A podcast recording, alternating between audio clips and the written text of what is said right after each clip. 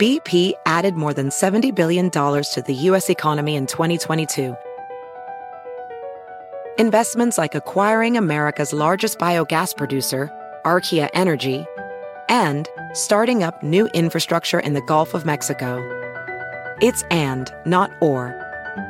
See what doing both means for energy nationwide at bp.com slash investing in America. At Morgan Stanley, old school hard work meets bold new thinking. At 88 years old, we still see the world with the wonder of new eyes, helping you discover untapped possibilities and relentlessly working with you to make them real. Old school grit, new world ideas. Morgan Stanley. To learn more, visit morganstanley.com slash why us. Investing involves risk. Morgan Stanley Smith Barney LLC. My mission is simple to make you money. I'm here to level the playing field for all investors. There's always a bull market somewhere, and I promise to help you find it. Mad Money starts now. Hey, I'm Cramer. Welcome to Mad Money. Welcome to Cramerica. Other people want to make friends. I'm just trying to make some money.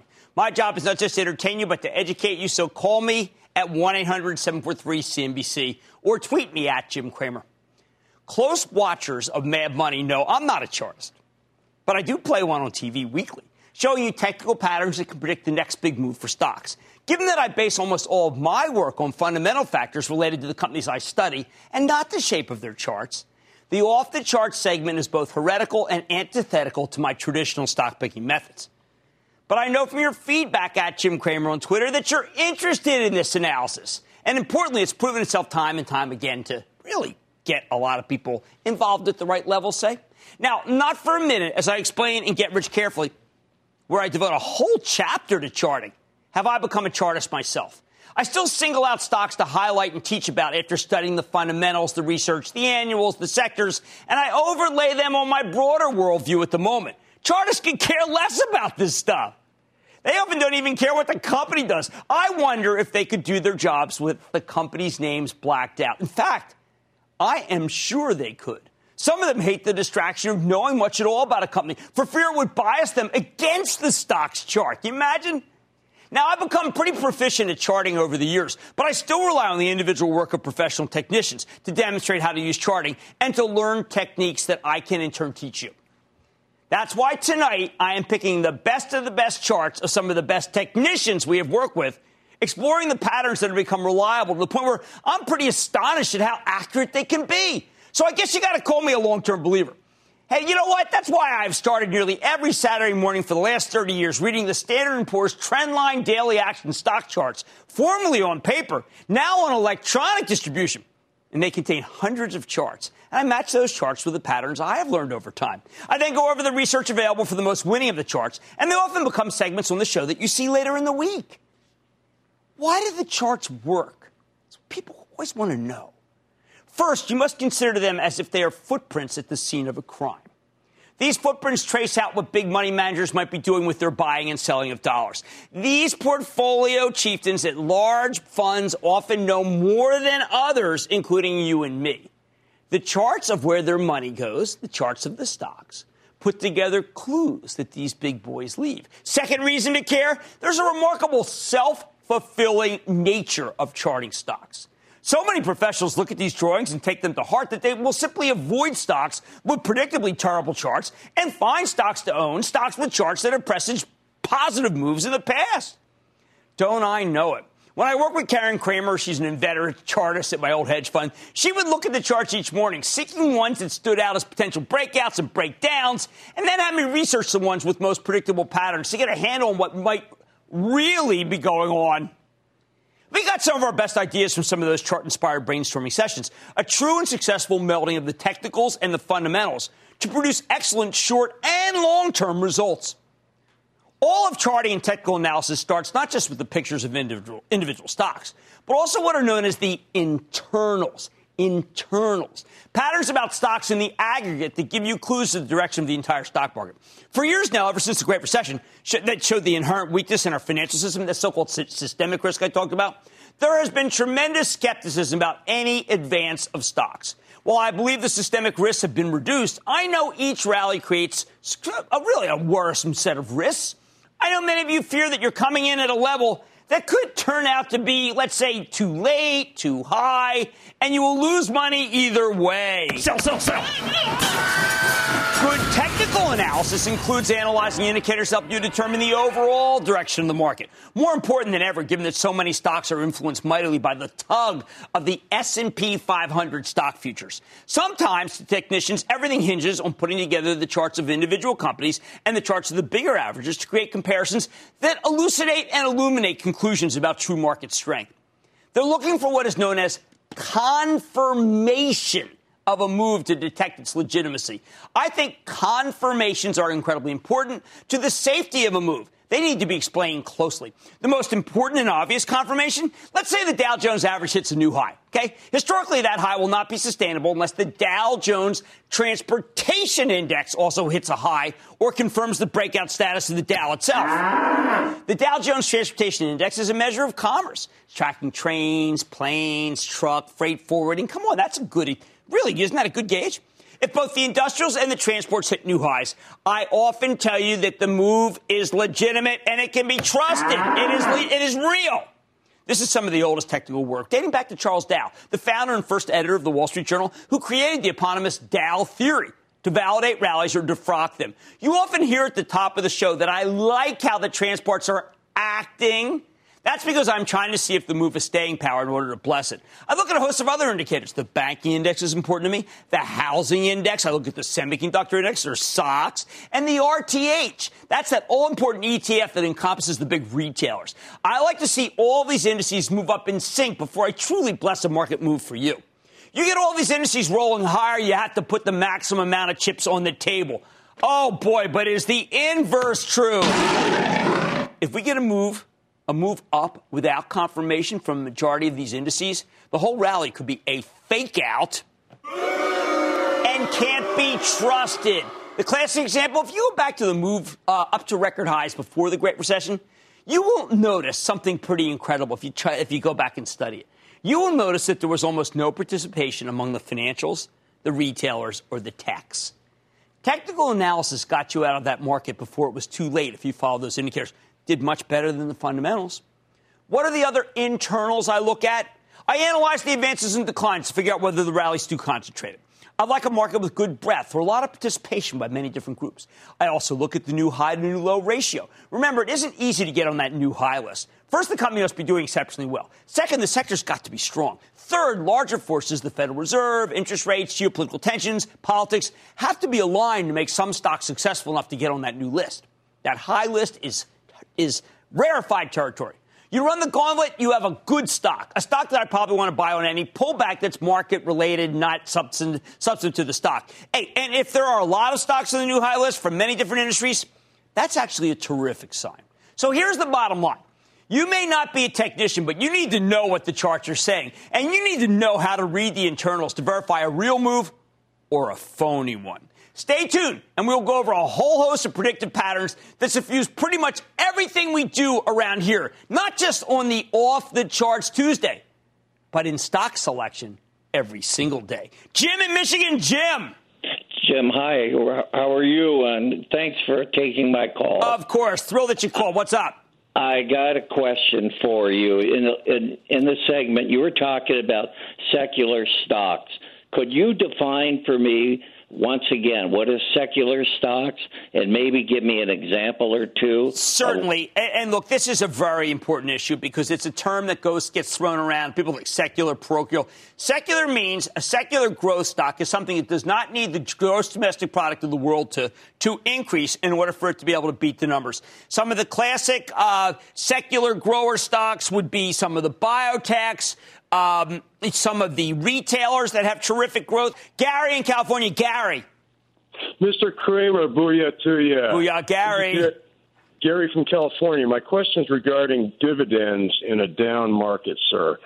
If uh, you're accumulating dividends on a number of stocks, as you suggest, uh, is it better to reinvest them in a down market or to take the money as cash and then possibly reinvest that in other opportunities? Well, you see, we don't know when a down phase is going to end, and we know the power of compounding is an amazing thing. So we're going to stick always on this show. I know it sounds pretty pedestrian, but we're always going to opt in favor of reinvestment because fortunes have been made through the power of compounding.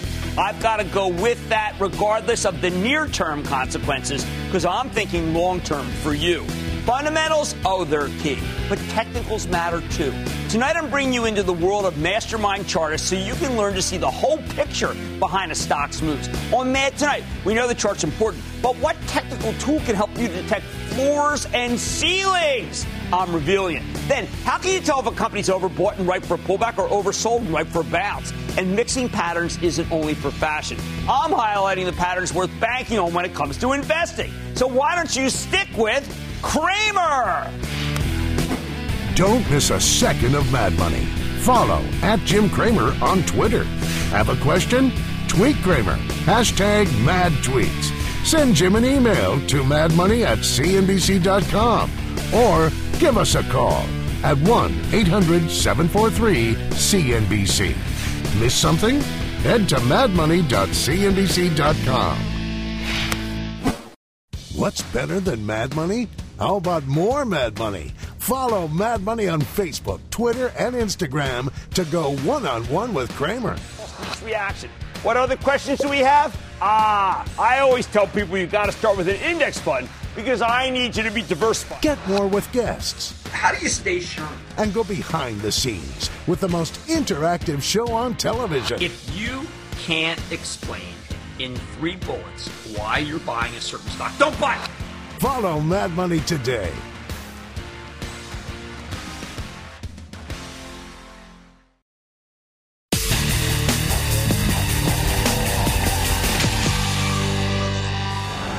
Tonight, we are offering the best of the best of technical analysis, a one stop shop of everything you need to know to augment your investing with the help of some of the best chartists in the land. Now, let's work on something that's been the province of the best chart work on the show spotting bottoms for best entry points, and examining ceilings for the best places to exit or sell. When you pick individual stocks, you are betting from the moment you buy them that they're going to go higher. I know it's a pretty simple concept, but how often do you do solid fundamental work on a company and uh, try to figure out whether it's the right thing, the right decision to pull the trigger because your homework is finished? And, and then, well, it's just turned out to be a terrible time, and you're buying oblivious to the stock. Hey, my homework's done. Let's go buy. Maybe it's not the right moment. After all the work I've done on the off the chart segments, I now say you're being short set if you don't check out how the stock looks technically after you've done all that homework. But before you put the buy order in, it's not just the right time since you're done the homework. In fact, I would consider looking at the chart of the stock as uh, you like as part of the homework. Get that in your head. Get it ingrained into your thinking. Sometimes finding bottoms after long declines can be incredibly lucrative. Like a good example, let's go back to the bottom of 2009. Now, I had a sense that the decline's velocity was lessening. I had already heard the late great Mark Haines make his famous Haines bottom call based on his innate feeling. I know that my friend Doug Kass, who writes with me at Real Money Part, uh, Pro, that's part of the Street.com family, sometimes noted as being an aggressive bear, had actually turned pronouncedly positive. He was saying we were at a generational bottom. But I was still skittish about picking any individual stock to recommend to you. So I was looking for a situation that seemed about as bulletproof as I could find. I came up with AT&T, the phone company. It had so much going for it. You got to go back in the Wayback Machine here, but it was included a smashing rollout of the Apple iPhone, which was going to produce record profits as AT&T took business from its Apple-less competitors. Had an outsized dividend one that yielded 6.2 percent at that moment. The yield was much higher than just about any stock in the Dow. The dividend was safely backed by AT&T's humongous cash flow. Still, though, the stock kept plunging every time I thought it might have firm footing. In other words, I had done my research, thought it was time to buy. No, no, check the chart. So I waited. I waited for a few days where the stock seemed to stabilize and decided that at last the level might be right and the stock could hold. In dicey moments like these, it's best to check with the chartist. So I did. I actually brought in four. Four chartists. Amazingly, they all agreed that T had found a strong foundation and was definitely worth considering for an investment. Remember, they didn't care at all about the fundamentals. So take a look at what attracted them. Take a look at this chart. First, all four technicians agree that ATT had established what is known as a climax low at 21 back in the tsunami of selling that was this period, okay? You just have to understand that we are just at one of these moments that was just so hideous. You can see the big lift, big lift in stock, and then, well, let's just state, I don't want to give away the story. That's where lots of sellers had capitulated. This is where they, they capitulated right here. Uh, but buyers had started to step up to create a base, okay? See the extended base or floor at the stock at that level. They arrived at that judgment by looking at where the volume, the sum of all the transactions during that period, had expanded to a level far in excess of a normal period's trading. So you can see there's a normal period's trading, then boom, take a look at that, right?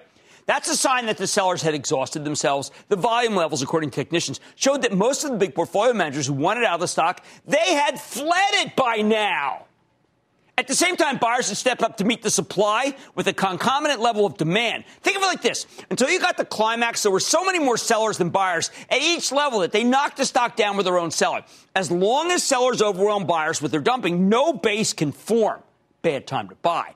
A climax is a sign that those potential sellers who have been holding on for some time are finally giving up on mass.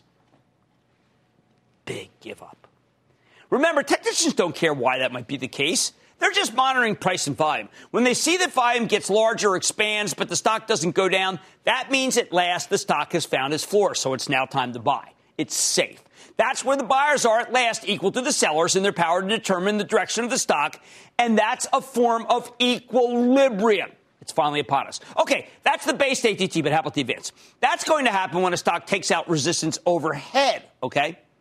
To examine the possibilities of, uh, of, a stock, the technicians don't just look at the closing price and the graph that price against the previous days or week close. They don't, they don't just look and say, oh, that looks good, that looks bad. No, uh, that's not helpful because it doesn't yield a true picture of the stock's trajectory. Instead, technicians use what is known as a moving average to better represent the action in a stock's price movements. A moving average is formed by taking the closing prices of a stock over a period of time and then adding those prices up, and then dividing those prices by the days in a particular measured period. I tend not to talk about this and off the charts, but we're doing everything tonight. I'm breaking it down. For example, you can measure a moving average over, say, a 10 day period by adding up 10 days worth of closing prices and by dividing the sum by 10, plotting the number on a graph.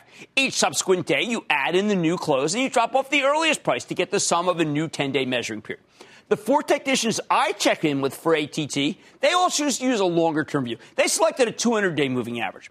They noticed that even though ATT had most certainly found a floor at the $21 level, that the stock had repeatedly bounced off of, it kept failing, meaning couldn't get through, uh, uh, to, failing to move up above the 200 day moving average. They had all plotted it, they all done the same amount of work. That's what they looked at. And that created what looked to be a ceiling. See, we had the ceiling, the 200 day moving average there's nothing you can do. They just felt that every time it got there, the stock was capped. Then at last, ATT cracked through the ceiling of resistance. And that's the 200 day moving average. That was the signal. That was the signal that at last ATT could generate a great trade or an investment the old roof became a new floor. Here's your new floor, the 200 day. Every time the moving average went above the old roof, it would create the possibility of a new floor. Then the stock would come back and test that floor, and it held. This pattern emboldens buyers as they recognize the stock didn't break that newfound base and instead bounced off of it. In other words, it didn't go back to where that, that climax low was. It held. Looking back at the beautiful bottoming that we see here with ATT, it now seems like child's play, doesn't it? Yeah, of course it was done going down. Yet at that moment, it was anything but easy because at the same time, these technical analysts were saying the bottom is in and it was time to buy. The fundamental analysts, they were scared out of their wits. Not one was valuable to me in helping to call bottom. They were all scared to death right here. Some were even worrying about pension obligations that could cause the dividend to be slashed. Something that was way, way wrong. But it scared the heck out of me. Remember how many people are in the stock for the dividend? That base, that floor gave the stock a launching pad to blast off in an almost straight line into the 30s. It's one of the biggest gains the safe stock could ever give you. So here's the bottom line.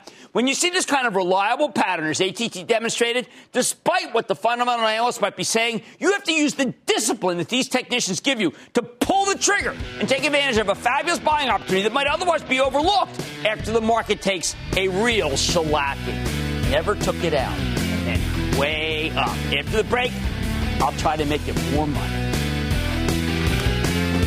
Take control of your financial future with the new madmoney.cnbc.com. Cramer's exclusive CEO interviews, full episodes, analysis, even your own soundboard.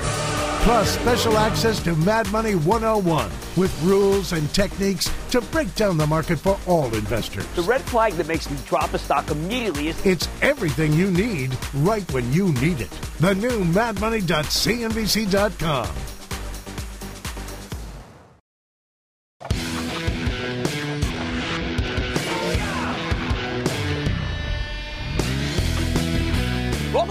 special technical show. The next crucial theme for technicians whether a stock is overbought and therefore ripe for a pullback or oversold, may be ready for a bounce. You determine whether a stock is overbought or oversold by charting the ratio of higher closes, also known as the Relative Strength Index or RSI. The Relative Strength Index is a momentum oscillator that measures the direction a stock is going and the velocity of the move. We like to match the relative strength of an individual stock to something else, perhaps the relative strength of its sector, or maybe that of a larger index, and we measure the price action historically. We're always looking for anomalies where strength stands out because that's a sign of a pending move, perhaps a momentum switch that we wouldn't know if we had just read the research on the stock. For relative strength chart work, I often turn to Bob Lang and Tim Collins, both of whom have done remarkable work on this topic, and you hear about all the time on the show. Many technicians vary the length of time over which they measure relative strength. Both Lang and Collins like to use shorter periods of time, 10 days, two weeks, to get a beat on the relative strength of the stocks they look at. They're looking for any pattern that reverses the action of the previous period because that's the sign that a breakout or a breakdown of some magnitude might be upon us.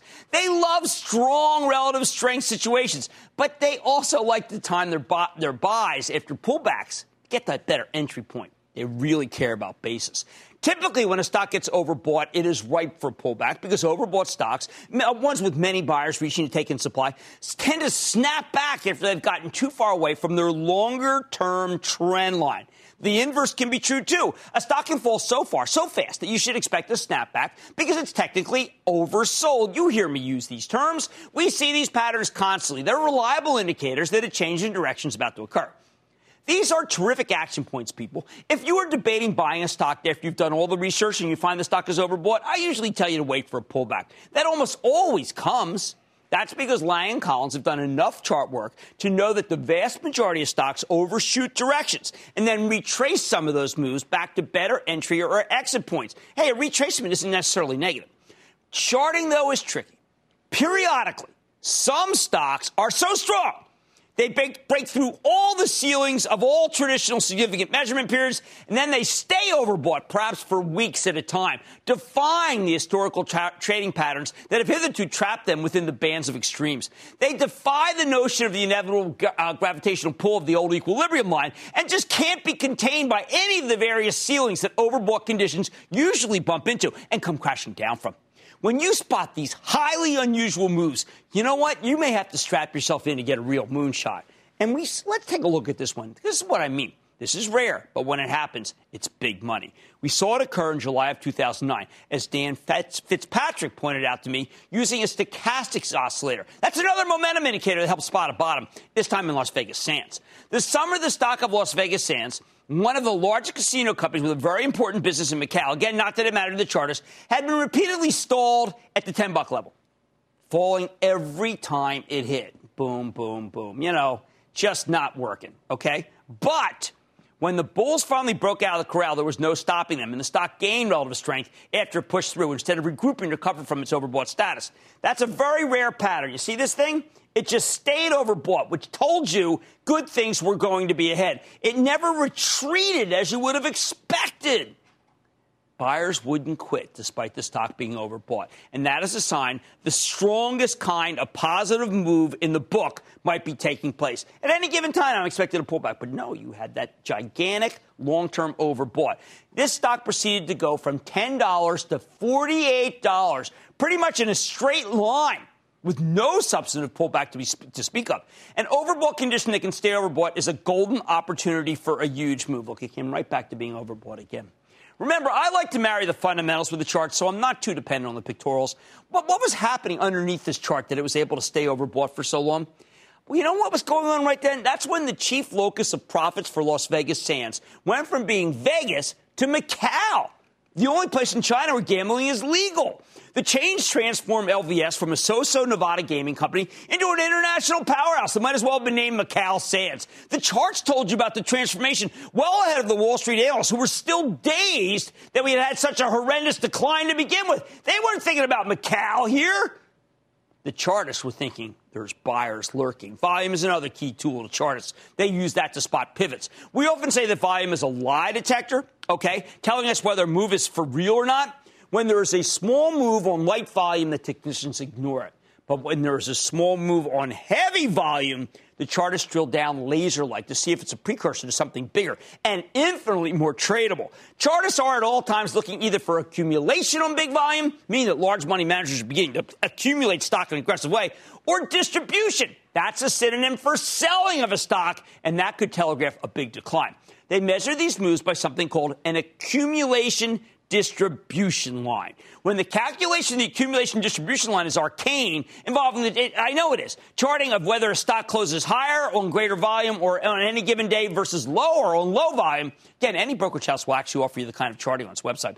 I care passionately about it because it can go against the grain of conventional thinking about a stock. And that's why I love charts so much. They go against the fundamentals sometimes, and sometimes they're right. We saw them being right in Monsanto in July of 2012. This was an unbelievable one that I completely got wrong. Thank heavens for the chart. I didn't care for this stock at the time.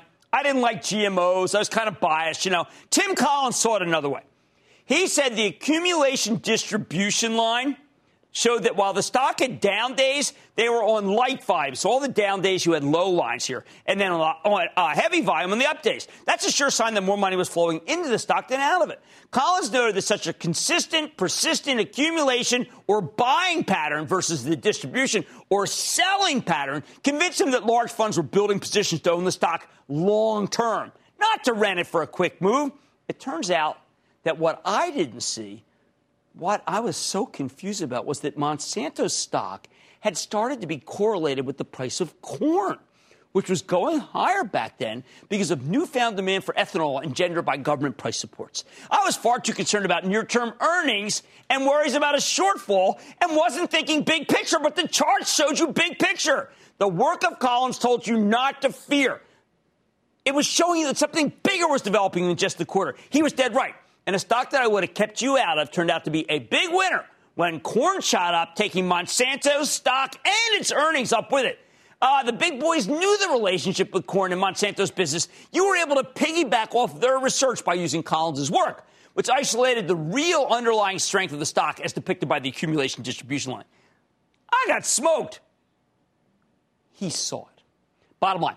We need to look at lots of different indicators to spot big moves. Indicators like accumulation distribution, overbought, oversold levels, to spot important turns that might not be visible otherwise. To those of us stuck trying to spot changes in the fundamentals that often are further out in time. Powerful moves can and often do elude those who are only focused on the underlying companies and not the action of the stocks themselves. Let's go to Dan in Illinois, please. Dan.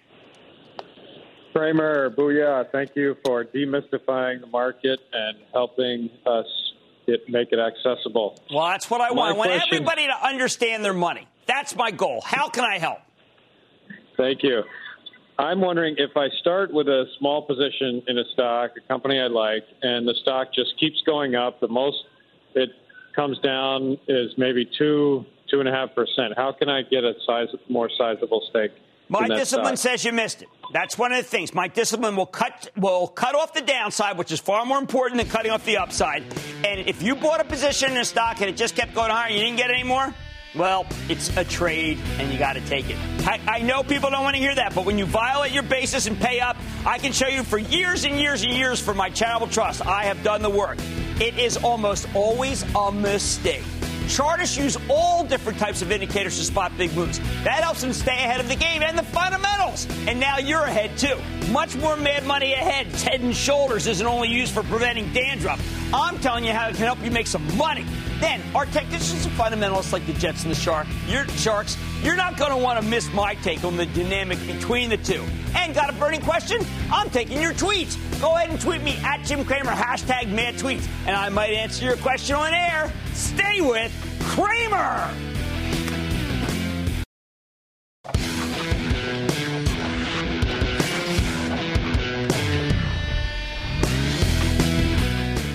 A lot tonight about the key terms of technical analysis. Now let's look at some of the individual charts that many of you find fascinating, even as some of the patterns, uh, they almost sound silly, uh, as if they're mimicking letters or geometric shapes or even body parts. I learned not to ignore one of the most simple but far, by far the most reliable patterns out there the dreaded head and shoulders pattern. When my travel trust bought Alcoa in the low teens in 2010, ultimately took a giant bath in red ink because of that ill informed, or, or, or, or, could I just really uh, say maybe early buy? Remember, I like to do mea culpas in the show. I like to show you what I did wrong. You can learn from my mistakes. We had correctly become enamored of the great work CEO Klaus Kleinfeld had been doing at Alcoa, making it less dependent on metal itself, more on proprietary forms of aluminum, something that solidified when it announced it would split into two separate companies. Here, why don't you take a look at Alcoa, okay? This had enjoyed a healthy run from the winter of 2010 right up until February of 2011, rising from $13, nice rise, right? Up to 17 as its earnings trajectory seemed to have finally turned around. Not long after the stock hit 17, it took a quick dive back to 15. No reason I could discern. Then it quickly reversed and went right back to 17. Uh, and then went up to 18 on the eve of the quarterly report. I thought the quarter, when it was announced, was a fine one, beating both the top and bottom lines. Most of the time, that's all you can ask for. What worried me, though, was that after an initial positive reaction, the stock then dropped down to 16. 16 and change on the news of that better than expected quarter. A few days later, oh, there we go. It's back to 17, and I felt almost vindicated, right? I mean, come on. Eh, now could ready to go back and take a challenge at 18 level. So I went and bought more. I went and bought more right there. Well, could I have been more wrong? I don't think so. Because that 17 to $15 dive represented on the chart as uh, point A and B, then follow the run to C, 18, back to 16D, finally 17E. You know what that is? That's a perfect head and shoulders pattern. Yeah, just like a human's head. That is it. That is the most frightening pattern in the entire chart book. And Alcoa traced it out just when I thought we were out of the woods. What was happening during that period that the head and shoulders pattern flagged? Europe and China began their slowdowns, and aluminum quickly came into glut, thereby stunning the turn that Kleinfeld had worked so hard to execute. He could control his own company, but not the price of the commodity itself. Still is aluminum. Over the course of the next few years, Kleinfeld was able to reinvent Alcoa to be much less dependent on the commodity, rally well off its lows. But that came only after completion of the brutal head and shoulders pattern from a few years before, one that cost the trust quite a pretty penny. Remember again, mea culpa. One of the things I admire about technicians is their intellectual consistency. If a head and shoulders pattern signals trouble ahead, an inverse head and shoulders pattern signals the opposite, a real chance for glory. At the beginning of January 2013, lots of people thought the economy was taking off, and investors were running for the classic food and drug stocks, the ones you don't really, yeah, don't need a strong economy. And they were headed toward the cyclicals. Yeah, Caterpillar, Cummins, United Technologies, you know. The kind of rotation, that kind, is usually the death knell for stocks that typically go higher only when the economy is slowing. However, Tim Collins on an off the chart segment said, you know what, Jim? You ought to have to take a hard look at Pfizer because its stock was tracing out a reverse head and shoulders pattern. The world's largest pharmaceutical company would be precisely the kind of company that I would shun. I would normally never touch this thing when the economy's speeding up. But if you take a look at this chart, you can see that Pfizer traced out a left shoulder as it rallied through the month of October and then started declining aggressively. Okay, in November, the stock bottomed to form the head, and then in December, it caught a rally, and then a pullback to create the right shoulder. The key with this pattern is the neckline, the line that connects the head to the two shoulders. When a stock breaks out above that line, it tells the technician that you are about to witness a big, big, big move. Pfizer's neckline was at $25.80. And Collins predicted that if you could take out that neckline, it could be in for a monster run. Given that money was pouring out of the staples and drug stocks headed for the industrials, I was confounded by this bullish reverse head and shoulders pattern. I didn't trust it one bit. I mean, come on, I'm like king of rotations. I knew it was a bad stock. But Collins said rotations, smotations. You had to close your eyes and buy the stock because something big was going on that could make it buck the market's prevailing trends. I think it was inconceivable. Sure enough, he was right. I was wrong. The stock almost instantly jumped more than 10% after Collins told me to buy it with both hands. What caused the move? Soon after Collins flagged this bullish reverse right here, the reverse, reverse head and shoulders pattern, The huge drug company decided to spin off its animal health division. It was a shocker into a new and publicly traded company called Zoetis in a move that ultimately created $15 billion in value. Who knew? The chart did. Here's the bottom line. Patterns matter. When you see head and shoulders pattern, no matter how confident you might be in a situation, don't take any chances. Sell, sell, sell. At least some of it, please. And when you see reverse head and shoulders developing, even if it makes no sense when it comes to which stock it is happening to, you got to consider buying some. That's how powerful these moves are. And the chart work on these two patterns is vindicated far more often than the skeptics would ever think possible. Stay with Cramer. The iPhone is the best consumer product ever. Every time we raise the value for our shareholder, we raise value for our people. There's something about our stories that really transcends time in so many ways. Mad Money. Invest in what matters.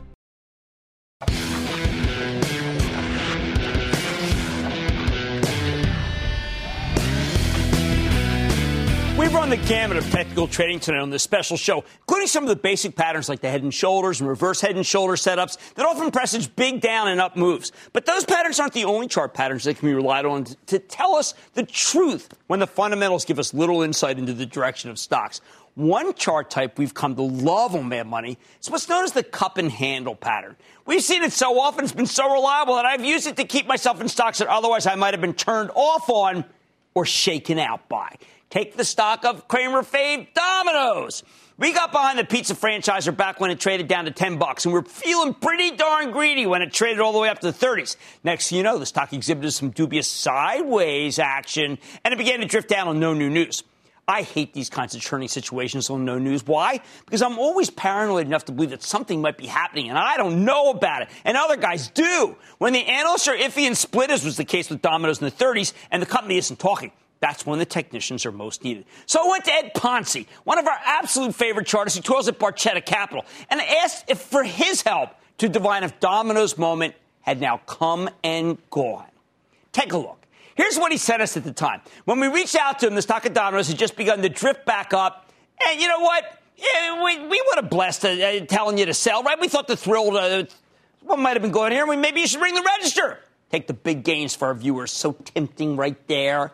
Uh-uh. In fact, Ponzi told us to do just the opposite. That little advance back up was the sign he needed that all was well. And you had to load the boat up with Domino stock. He said it was a very special moment, he was anxious to show us why.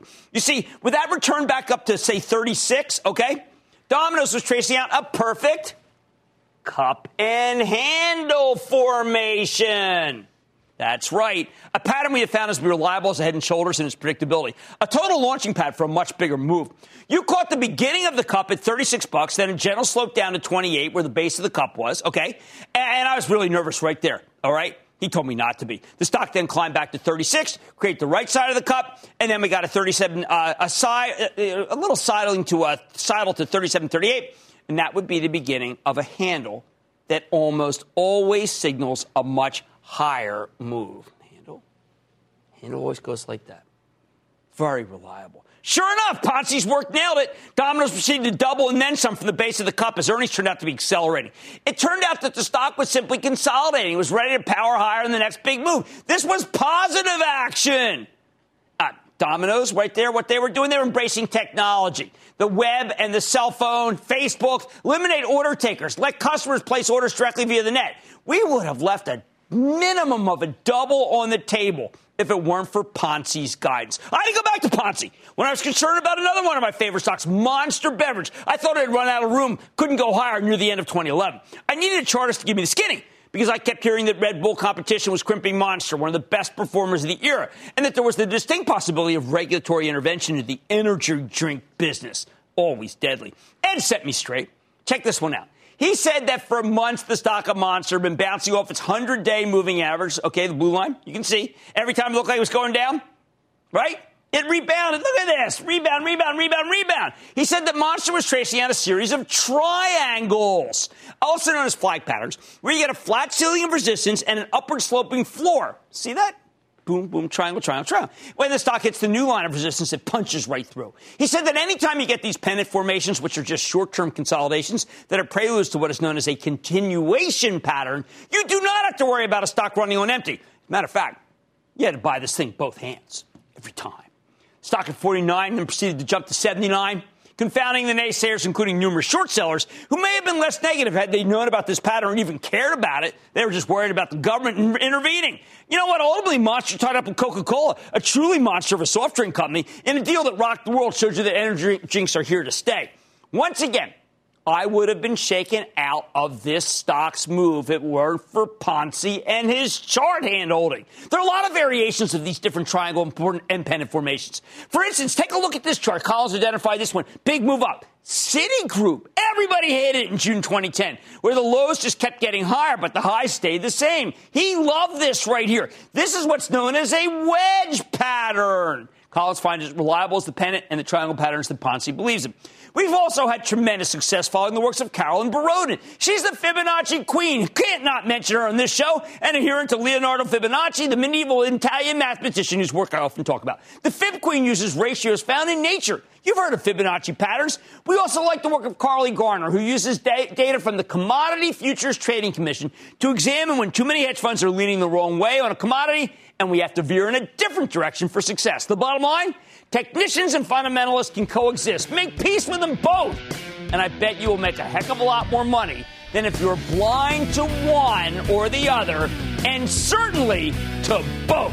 Mad Money's back into the break. Cramer, you are super. You are awesome. I'm a first time investor. Thank you for inspiring me to get in the game. Your show is the best. I am so glad you're on TV. I want you to know that you have transformed me. Thank you,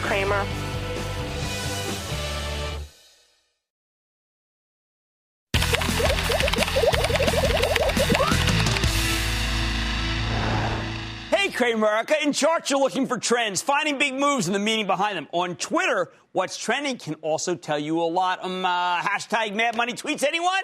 Today, I'm counting down some of your top tweets to see what's trending. First up, we have a feel good tweet from at D Thompson. Thank you, Jim Cramer, for all the good advice. Thanks to your books and hard work saving and investing, I retired at the age of 55 you know what? I want you to continue to own a lot of stocks. You're not going to get a lot of income from other activities, from other bonds, and stocks compound. You get that dividend, keep reinvesting. Here at SRC Talent Tweets at Jim Cramer, my 19 year old son wants to start saving for retirement. Do you have any advice? Keep up the great work. Unfortunately, it's boring as all get out. We're going to start with an S&P index fund. Just find one with low fees. Not going to recommend any particular one. But once they've put $10,000 aside, then they can focus on individual stocks. Them's the rules. I'm not varying them. Next, a shout out from 8 at HS Drippinger Rider at Jim Cramer. Tough one. Don't let the haters get to you, Jim. Keep doing what you're doing. Stay above their pettiness. Periodically, I get tired too, and I get a little angry, and I get a little feisty. But what I am like is that this is my little zone here, right? It's all NFL. You come into my box, you're going to have to be tackled. I'm not looking the other way. Next up, at Villa Marin J writes, you want new investors to max out on index funds before investing in single stocks? Maxing out on 401k, okay to invest? Again, this show is incorrectly known as some sort of trading show where we don't like index funds. We're an investing show where we demand you be in index funds. Sorry, for the misinterpretation by you. Last but not least, at Jack Kribner says, excited to have found at the at the at Jim Cramer show at a relatively young age. The guy is a genius with a load of valuable information for free. I only wish my mom and dad were still alive because then finally they could say, "Hey, I told you, Jimmy, stay with Cramer."